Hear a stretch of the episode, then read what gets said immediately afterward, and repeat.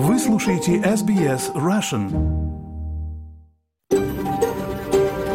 SBS, a world of difference. You're with SBS Russian on mobile, online and on radio.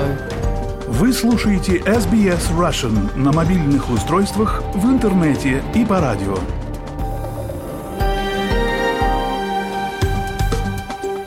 Добрый день, дорогие друзья! Радио СБС на русском языке в прямом эфире.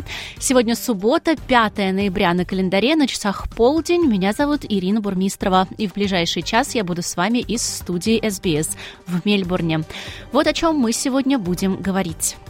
Поедет ли Владимир Путин на встречу лидеров Большой Двадцатки в Индонезии? Об этом послушаем в материале Михаила Комадовского. Новая волна COVID-19 в Австралии. Узнаем у новостной службы СБС, как Новый Южный Уэльс готовится к росту заболеваемости. Рубрика Settlement Guide. На этот раз поговорим о том, как устроено сексуальное образование в австралийских школах. Концерт Зули Камаловой ожидается на следующей неделе. Зуля пришла к нам в студию, чтобы рассказать о своем марсианском альбоме «Космостан». Она, естественно, выросла на Марсе, но вот эти татарские корни ее всегда звали. И как-то однажды она услышала по радио, там, по своему какому-то космическому татарскую музыку и поняла, что это оно, это, это ее корни, и запела. И вот э, в результате этого получилась такая музыка. И послушаем фрагмент выпуска детского подкаста «Куку Кукабара» про коренные народы Австралии и России. Короче, эти самые коренные народы из Австралии жили себе спокойно жили, поджигали немного растения совсем чуть-чуть, не знаю зачем. И потом пришли, пришли побелевшие люди, но другие, другой народ. И они сказали, типа, не делайте этого, это опасно. Из-за этого, и мне кажется, что из-за этого начинались большие лесные пожары.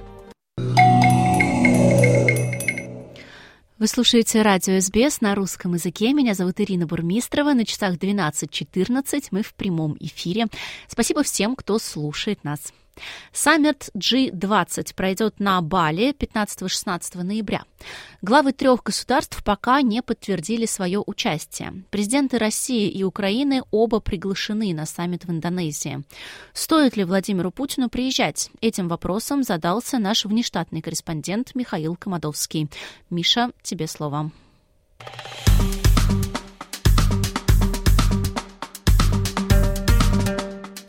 Ехать или не ехать? Говорим о перипетиях вокруг саммита G20 в Индонезии, который состоится уже в этом месяце. Давайте разбираться. Президент России Владимир Путин пока не решил, будет ли он участвовать в саммите лидеров Большой Двадцатки, который пройдет на фоне войны в Украине. Действительно, полномасштабное вторжение России в Украину вполне может стать главной темой переговоров в Индонезии. Об этом сообщил лидер принимающей страны Индонезии в пятницу вечером в интервью. Саммит ведущих экономик мира омрачен российским вторжением в соседнюю страну, причем обе стороны продолжают боевые действия без существенных изменений. Президент Индонезии Джоко Видота заявил, что Путин сообщил ему в телефонном разговоре в среду, что его приезд на двухдневный саммит на курортном острове Бали 15-16 ноября все еще находится под вопросом. Он хочет приехать, но пока не может принять решение, заявил Видода местной газете «Компас» в интервью, опубликованном в пятницу. В свою очередь, президент Украины Владимир Зеленский откажется от участия в саммите G20, если на нем будет присутствовать Владимир Путин. Я процитирую.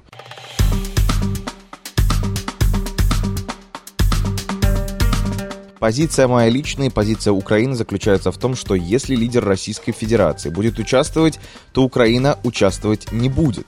Посмотрим, как сложатся обстоятельства в будущем, заявил Зеленский на брифинге 3 ноября. При этом он добавил, что Украина продолжает подготовку к саммиту, который пройдет уже 15-16 ноября. Также в четверг 3 ноября состоялся телефонный разговор Видода с президентом Зеленским. Последний в Телеграм сообщил следующее. Обсудили с президентом Индонезии важность продолжения действия зерновой инициативы. Украина готова и дальше быть гарантом глобальной продовольственной безопасности. Отдельной темой нашего разговора стала подготовка к саммиту. Месяц назад сообщалось, что президент Путин и президент Зеленский согласились, что будут участвовать на саммите G20 в Индонезии в ноябре. Об этом посол Индонезии в Объединенных Арабских Эмиратах сообщил в интервью газете The National. Оба согласились, ситуация непростая из-за войны между Украиной и Россией, сказал посол. Отмечу, что лидеры 17 государств подтвердили свое участие в саммите Большой Двадцатки.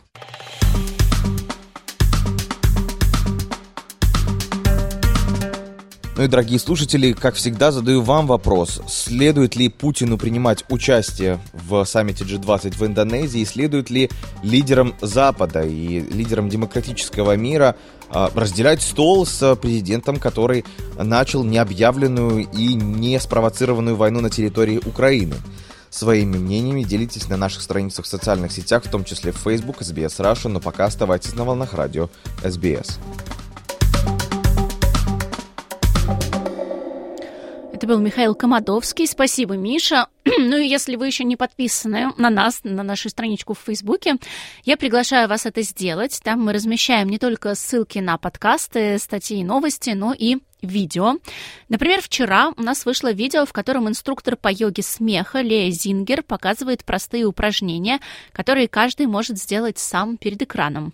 Интервью с Леей мы слушали, по-моему, на прошлой неделе, а может быть и на этой, я уже точно не помню.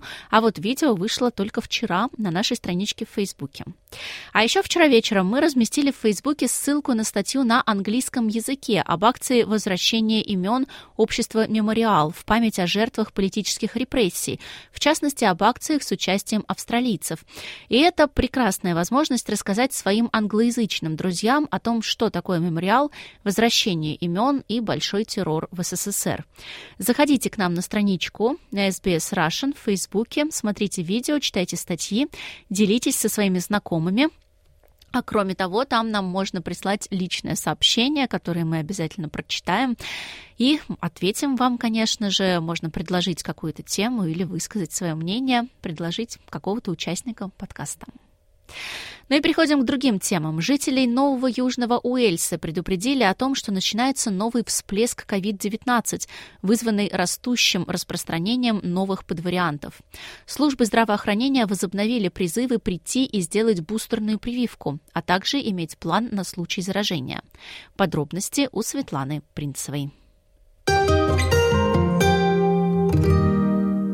Приближается сезон отпусков, и жители Сиднея рассказывают SBS News, что с нетерпением ждут лета и находятся в приподнятом настроении, несмотря на продолжающуюся пандемию.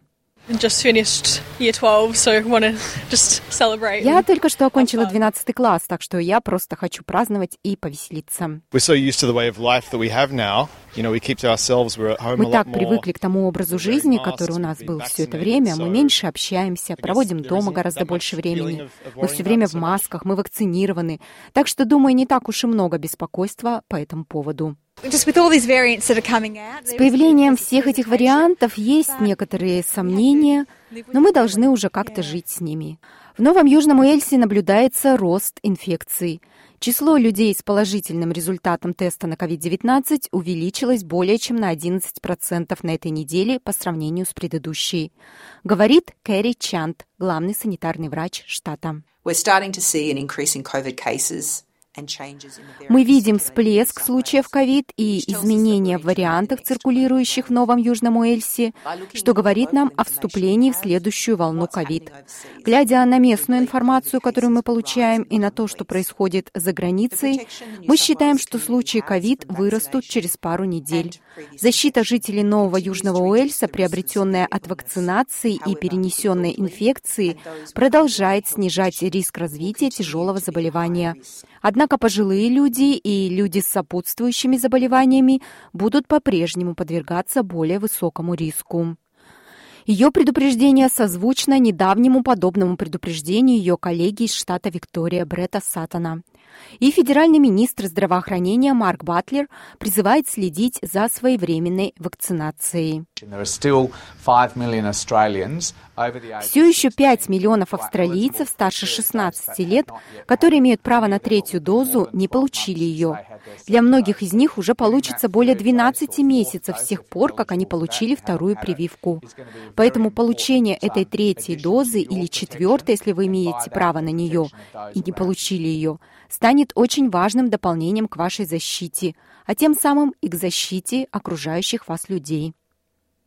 Ожидается, что новые подварианты XBB, BQ1 и BQ11 станут доминирующими вариантами по всей стране. Но Всемирная организация здравоохранения заявляет, что на данном этапе нет свидетельств, позволяющих предположить усугубление тяжести протекания заболевания по сравнению с другими сублиниями омикрона.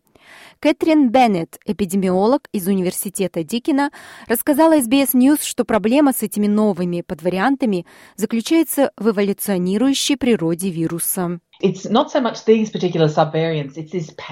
Дело не столько в этих конкретных подвариантах. Мы наблюдаем определенную закономерность в том, как это разворачивается. И теперь у нас есть смесь подвариантов в сообществе. Это означает, что вы можете заразиться на этой неделе, у вас может быть инфекция через 4 недели, потому что циркулирует более одного варианта. И теперь со всеми этими подвариантами вы не можете полностью остановить распространение инфекции. Вы можете замедлить передачу вируса или защитить себя, но именно поэтому вы должны следить за своевременностью получения бустерных прививок, чтобы избежать тяжелого течения болезни, пытаясь свести к минимуму ваш риск развития длительного ковид и других осложнений. Вот почему все это важно. Таким образом, проблема здесь заключается в продолжающейся истории, а не столько в этих конкретных подвариантах. Между тем, новое исследование показало, что более двух третей австралийцев были инфицированы COVID-19. Но среди детей этот показатель может достигать 90%, особенно когда учитываются непривитые дети. Доктор Арчана Коралла является ведущим исследователем отчета, посвященного детям в возрасте от 0 до 19 лет. На самом деле мы обнаружили, что у многих детей о которых даже не знали, что они были инфицированы, были антитела. Это действительно важно для понимания таких вещей, как тяжесть заболевания и госпитализация у детей. Теперь мы знаем, что у детей обычно легкие инфекции. Но когда мы смотрим на данные о госпитализации, то теперь нам известно, что уровень госпитализации среди детей еще ниже. И это действительно подчеркивает тот факт, что да, у нас был SARS-CoV, 2 большинство детей заразились, но они хорошо с этим справились. Согласно данным исследования, образцы крови детей, которые были вакцинированы, показали сильный иммунный ответ, то есть у всех выработались антитела против вируса, сообщила также доктор Карайла. Информация подготовлена по материалам Лин Эвлин из службы новостей СБС на русский язык перевела и озвучила Светлана Принцева для СБС Russian.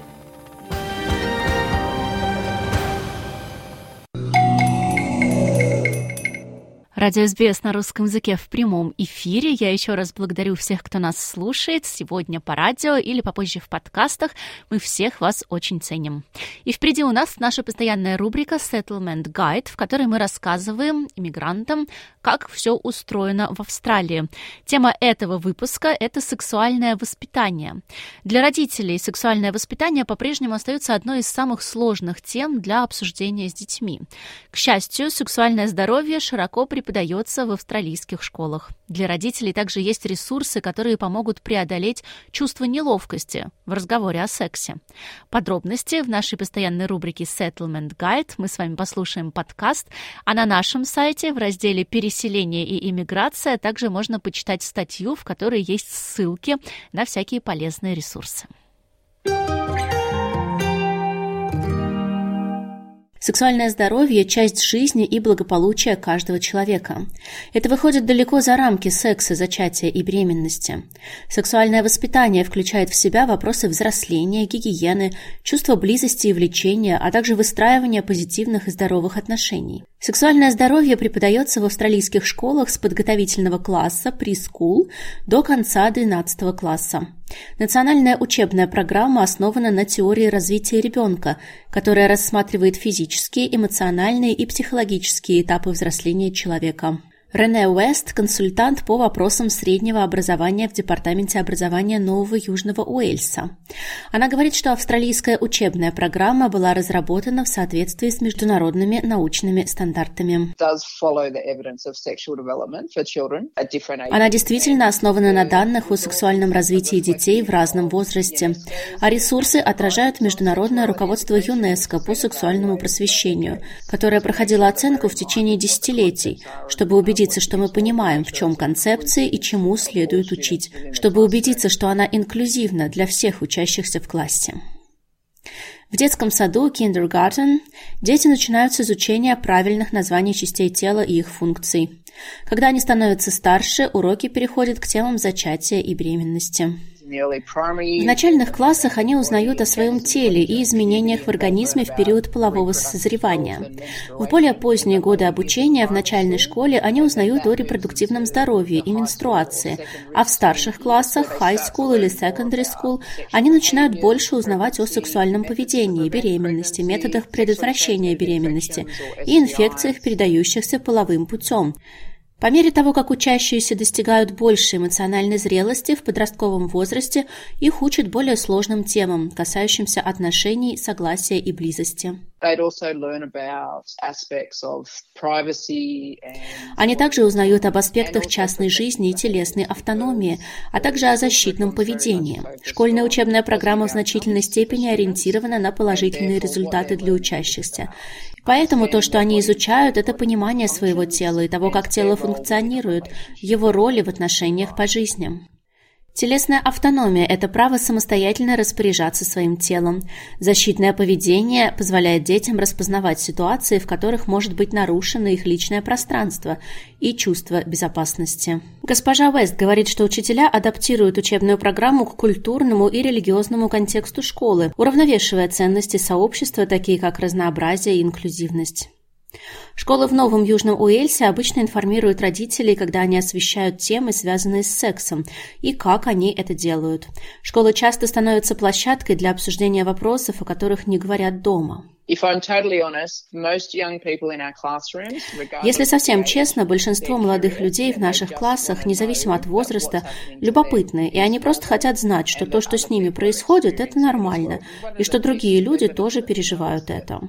Имеющиеся у нас данные показывают, что эффективное сексуальное образование на самом деле отсрочивает начало половой жизни, потому что чем раньше мы сможем учить и чем больше мы сможем учить, тем более они информированы и тем лучшие решения они принимают. Кейти Димайтис также работает в Департаменте образования штата Новый Южный Уэльс в качестве директора учебной программы для учащихся средней школы. Она говорит, что важно, чтобы родители обеспечивали безопасное пространство для разговоров о сексуальности дома. Родители должны работать в партнерстве со школами, чтобы все учащиеся чувствовали поддержку и уверенность в том, что они могут поговорить со своим учителем или с родителями о том, что происходит с их собственным сексуальным здоровьем, их сексуальностью, их отношениями, их личной гигиеной. И я бы предложила родителям начать этот разговор, а не ждать, пока ученик вернется из школы и начнет разговор сам. Если ребенок не чувствует себя в безопасности, скорее всего, он будет искать ответы в интернете, и он может не найти правильной информации.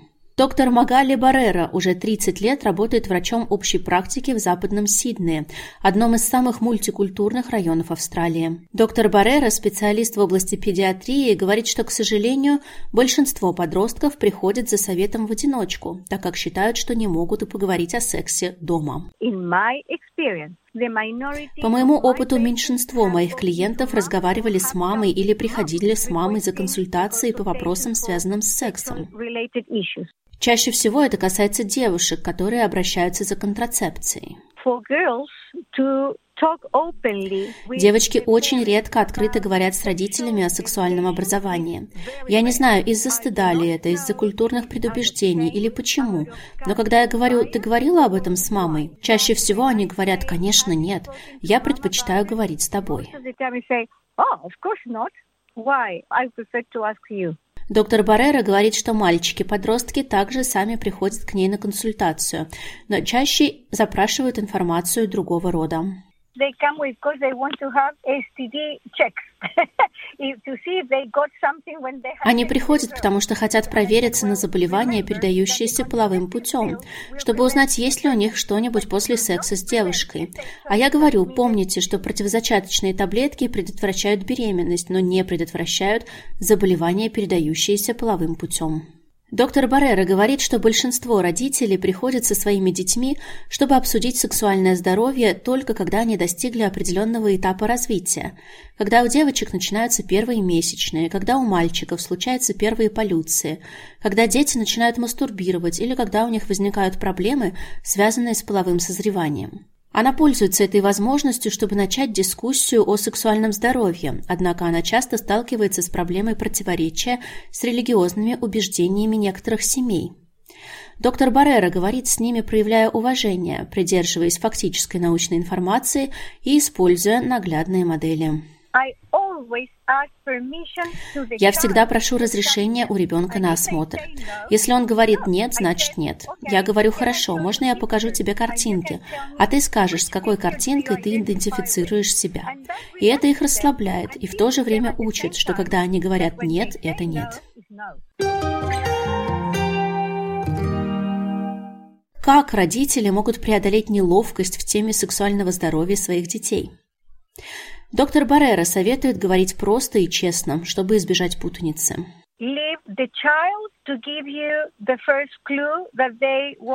Позвольте ребенку дать вам первую подсказку о том, что он хочет знать. И никогда, никогда не лгите ему. Если вы не знаете ответа, ищите его. Идите к своему врачу, к учителю. Но если это обычный вопрос, постарайтесь ответить на него как можно подробнее. В большинстве случаев, когда вы даете прямые ответы, разговор на этом заканчивается. Вам не нужно вдаваться в интимные подробности того, что такое сексуальный контакт. Есть надежные ресурсы, где родители могут получить информацию. Дерек Маккормак, директор сети Raising Children, независимой организации, финансируемой государством и занимающейся разработкой онлайн-ресурсов для родителей. Talking about sex can be a challenge for parents if they feel a little awkward or they don't know how to begin. Разговор о сексе может быть непростым для родителей, если они чувствуют себя немного неловко или не знают, как начать разговор. Возможно также, что они чувствуют себя неподготовленными к вопросам, которые могут возникнуть. То, что мы часто рекомендуем, начинайте эти разговоры пораньше. И если они будут не слишком удачными, вы сможете повторить их позже. Если начать их рано и вести их часто, со временем вы можете чувствовать себя менее менее неловко, потому что вы совершенствуетесь, а ваш ребенок при этом может усвоить, что секс и сексуальность – это здоровая часть жизни. На сайте Raising Children есть данные, которые помогут родителям вести соответствующие возрасту разговоры о сексуальном здоровье со своими детьми. Господин Маккормак советует родителям подготовиться, заранее изучив информацию. Дети до 8 лет могут захотеть узнать, чем отличаются тела девочек и мальчиков, откуда берутся дети и тому подобное. И здесь хороший совет – начать с вопросов к детям, что они знают и что они думают по этим темам. А у детей в возрасте от 9 до 11 лет могут быть вопросы о сексуальности и отношениях, мастурбации и всех частях нормального сексуального развития в этой возрастной группе. Эксперт по образованию Рене Уэст делится еще одним советом для тех, кто стесняется. Лучшее время для разговора в машине. Вам не надо смотреть друг на друга, но и не сбежишь. Подготовлено по материалам SBS News.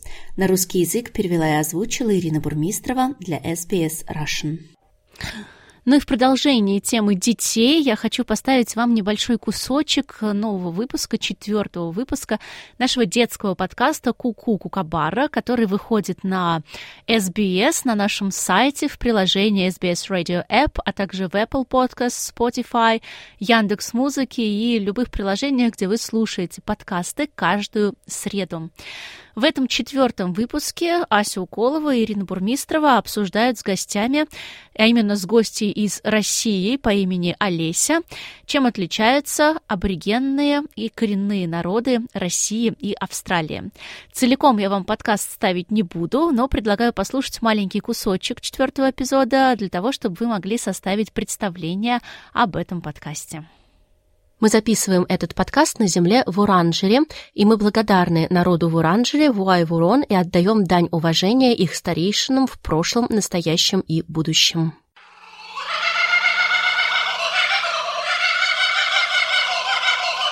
Ку-ку! Ку-ку. Ку-ку! Ку-ку. Ку-ку. Ку-ку, кукабара!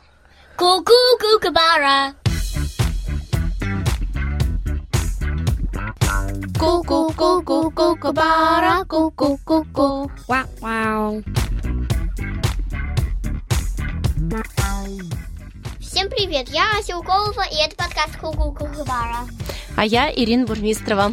И в этом подкасте мы рассказываем детям из России, из Австралии и вообще любым детям, которые говорят по-русски, о том, как Россия и Австралия отличаются. Сегодня у нас в гостях Олеся. Олеся, привет!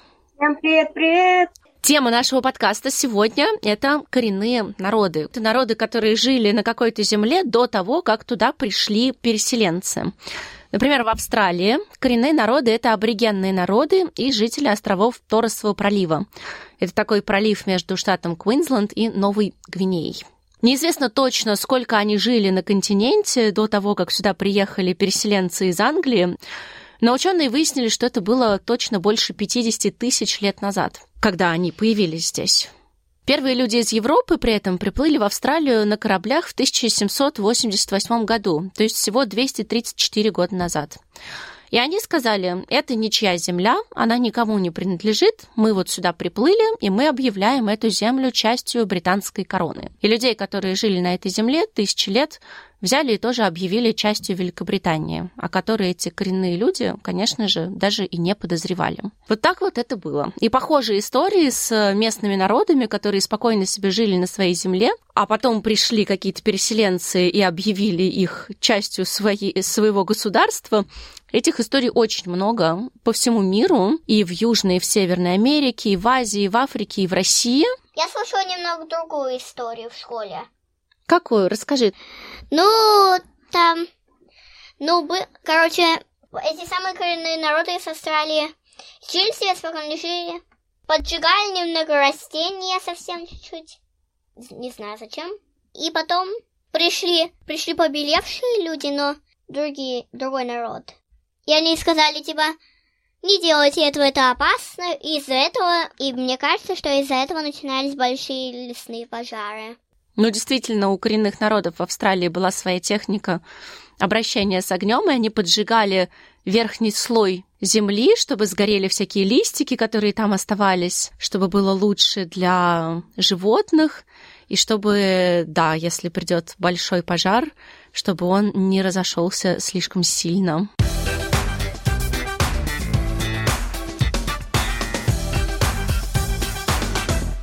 Какие, что делали аборигенные народы в Австралии и коренные народы до того, как пришли переселенцы? Они путешествовали по бушу. Олеся, ты знаешь, что такое буш? Нет. Ася, ты знаешь, что такое буш? Э, кустик. Кустик. Но в Австралии буш это такой лес, просто вот лес называют буш, дикая природа. Вот они путешествовали по дикой природе, охотились с копьями и наконечниками из камня или рыбьей кости и бумерангами. А еще бумерангов. А мне Да. аборигены, когда я была в Австралии, дарили бумеранг. Да ты что, ты встречалась с аборигенными людьми? Да. Расскажи. Ну, короче, мы когда вот с Аней, э, мамой и Лерой там ездили, ну, там мы как бы аборигены еще же не все вымерли, там э, какие-то остались, вот. Конечно. И они как бы устраивали какие-то там типа шоу. Они танцевали свои танцы, а мама с Лерой нас выпихнули танцевать с ними. Ну, там некоторых попросили там выйти, вот, и мы пошли танцевать, и мне бумеранг подарили. А еще у нас есть разноцветные камушки от них. Как думаете, из чего они могли вот там в австралийском буше сделать укрытие? Олеся, давай. Я думаю, из всяких сучков, веток, ну, типа шалашика что-то. Так, Ася, у тебя есть предположение? Может быть, из кожи животных. Угу. Больших листьев всяких, может быть, даже немного земли и камнев, и камней. И, может быть, украшали цветами всякими. Действительно, ветки, листья обязательно использовались, кора тоже, и иногда даже кости китов. Были такие специальные укрытия, в основе которых были кости китов. Эти, которые их делали, А должны были быть очень богатые. Тогда еще и китов ловили. Может быть, ловили, а может, знаешь, киты, они же имеют вот эту особенность выбрасываться на берег иногда. Бывает, что прям несколько сотен китов прям выбрасываются на берег, умирают там на берегу, потому что они не в воде. Может быть, использовали кости вот этих китов, например, которые выбрасывались. Но все равно, наверное, те, кто делали это еще вообще, должны были быть очень богатые. Или тогда еще не было денег. Я думаю, что не было.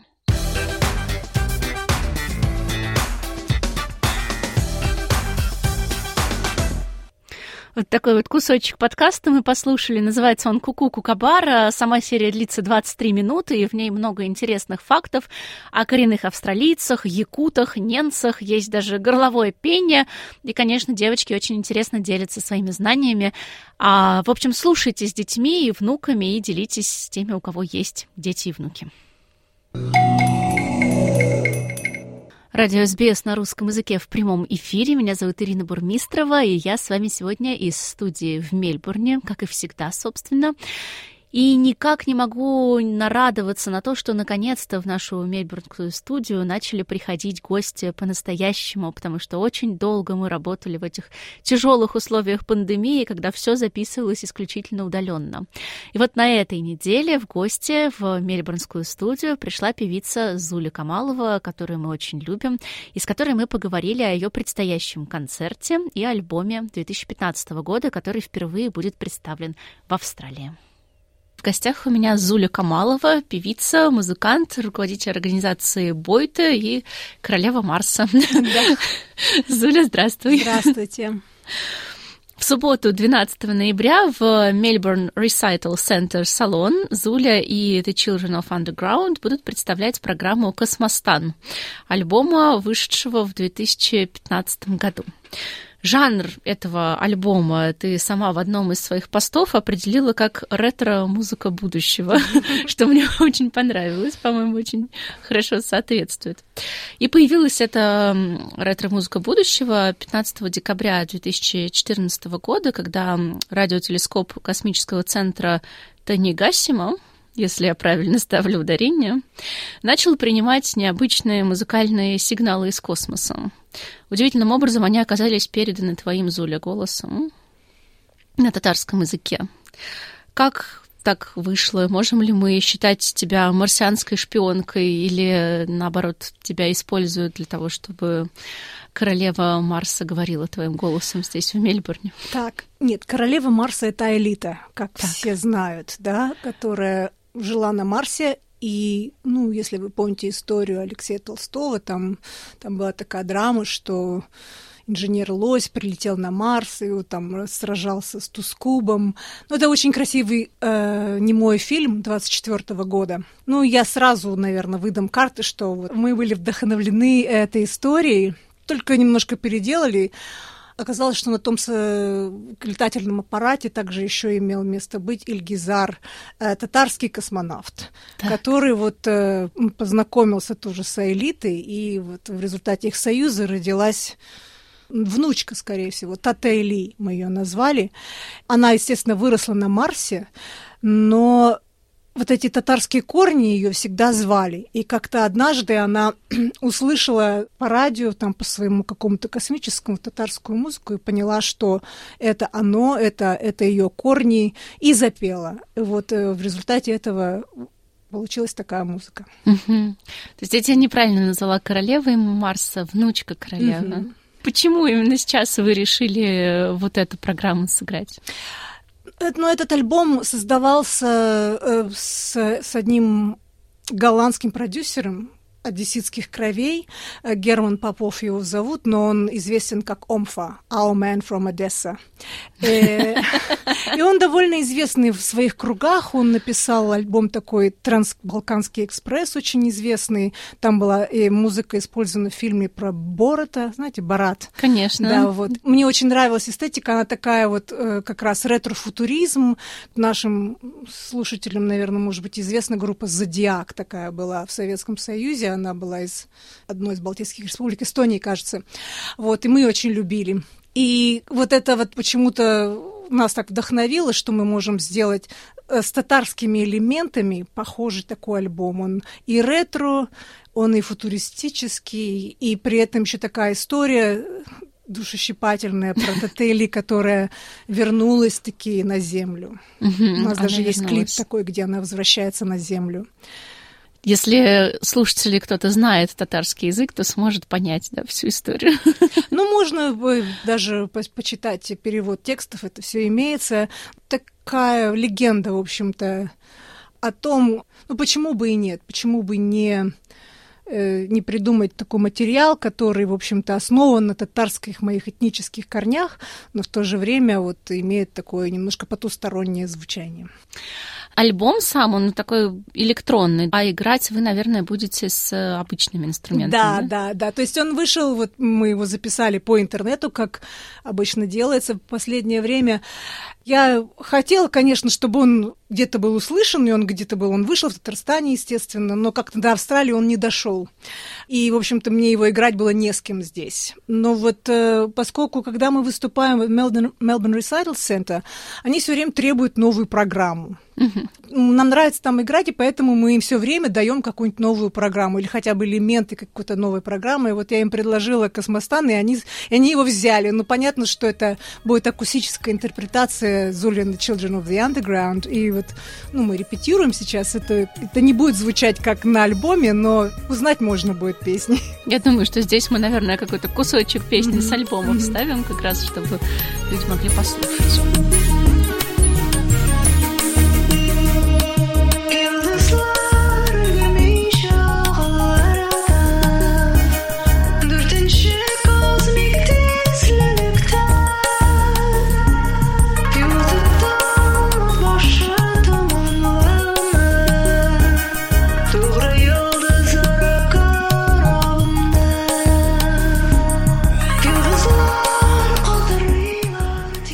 Ты вот говорила сейчас про Татарстан. Я знаю, что была недавно в Татарстане. Как вообще тебе эта поездка? И ты же давно, наверное, не была, да? Да, да естественно, я не была три года. Ну, для меня самым важным было навестить родителей. Родители у меня живут не в Татарстане, а в Удмуртии, это рядом, где-то в пяти часах от Казани. Вот, ну, понятно, что это шок э, навестить родителей, которые вот за это время они ковидом болели, и чем, и чем только еще они не болели. То есть, тем не менее, живы пока, слава богу.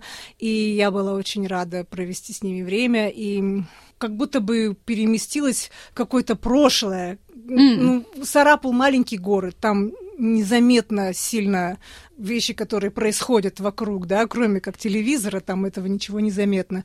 И поэтому, ну, можно было просто вот погрузиться в жизнь с родными, там что-то делать вместе, готовить.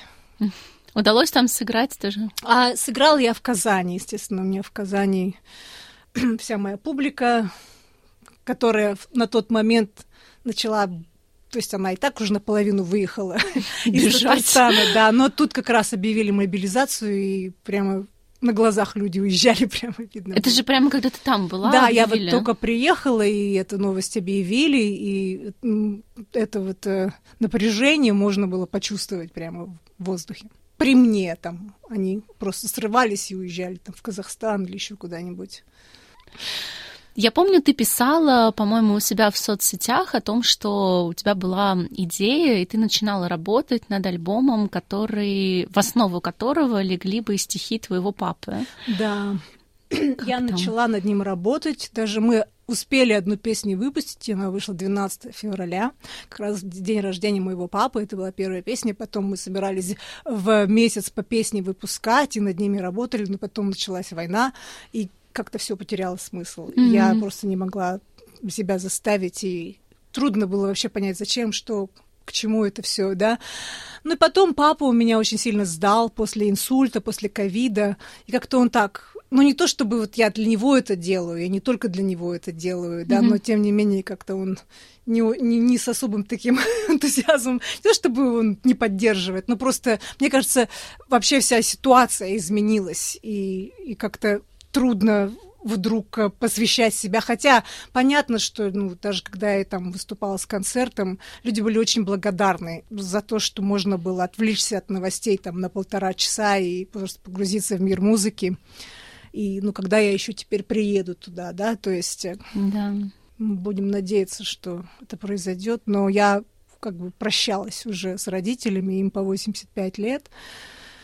Так что я надеюсь, все-таки еще получится увидеться, но непростая такая получилась mm. поездка. Mm.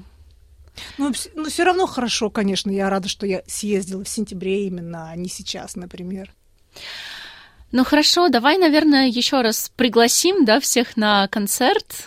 12-го мы будем играть не, не только Космостан. Космостан вообще, ну, там игра слов, там Татарстан, Космостан, да. Вообще-то это означает из космоса. Космостан, потому что татарский такой язык, там суффикс придает такое значение. А-а. Вот, да. Э, вот сообщение там из космоса к нам пришло. Но вообще я буду делать путешествие к космостану, потому что откуда он взялся вообще? То mm-hmm. есть почему вот вдруг я решила такой альбом сделать?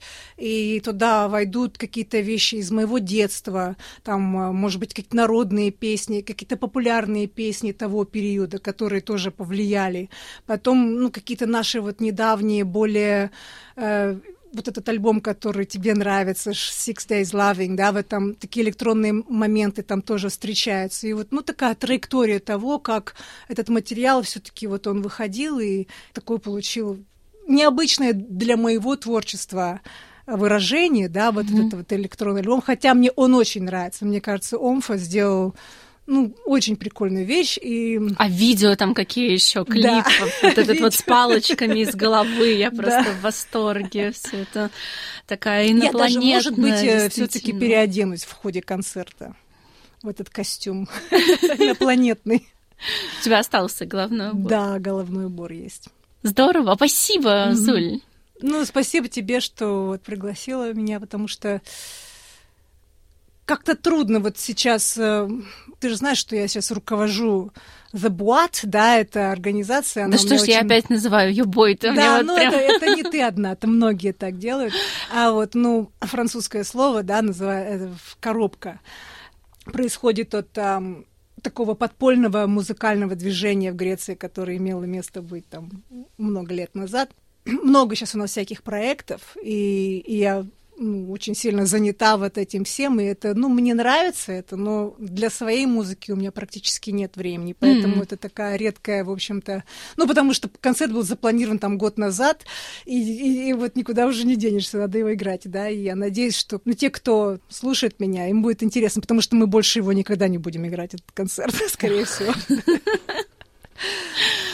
Здорово, да. Ну и можно еще сказать нашим слушателям, что Зуля часто выкладывает какие-то анонсы всяких музыкальных мероприятий, как раз которые проводит э, организация Буат, теперь я скажу это правильно, вот, и, ну, здорово посмотреть, прийти и послушать всякие да, этническую музыку. У нас не только этническая, мы сейчас поддерживаем молодежь разную, которая вот culturally diverse, да, то есть э, люди ты можешь, можешь играть там, я не знаю, рок-н-ролл или джаз или что, но если корни твои не, не чисто вот австралийский, а mm-hmm. ты какую-то имеешь вот, принадлежность к этническим каким-то, не обязательно меньшинствам, но вот культурам, то мы поддерживаем сейчас и молодежь, и не только обязательно этническую музыку.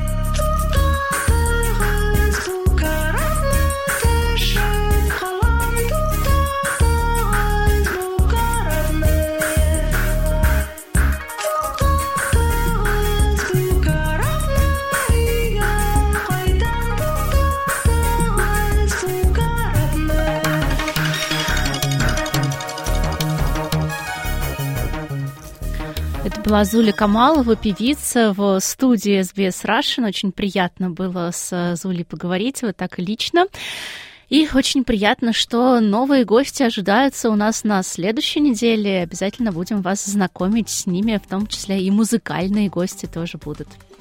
Ну что ж, программа наша постепенно подходит к концу. На часах 12.59. Очень быстро вам успею прочитать новостной апдейт. Полиция австралийской столичной территории проводит поиски маленькой девочки после того, как сегодня утром в пруду Канберры были обнаружены тела двух человек. Полиция заявляет, что они серьезно обеспокоены благополучием ребенка. Предполагается, что найденные тела – это тело женщины, матери пропавшего ребенка, а также мальчика, которое было найдено рядом с ней. Вот такая вот печальная новость. Будем надеяться, что ребенка найдут э, и будем держать вас в курсе событий. Я с вами на этом прощаюсь. Меня зовут Ирина Бурмистрова. Я была с вами из студии в Мельбурне. Пожалуйста, подключайтесь к нашим прямым эфирам по понедельникам, четвергам и субботам в 12 часов дня. Всего вам доброго и хороших выходных.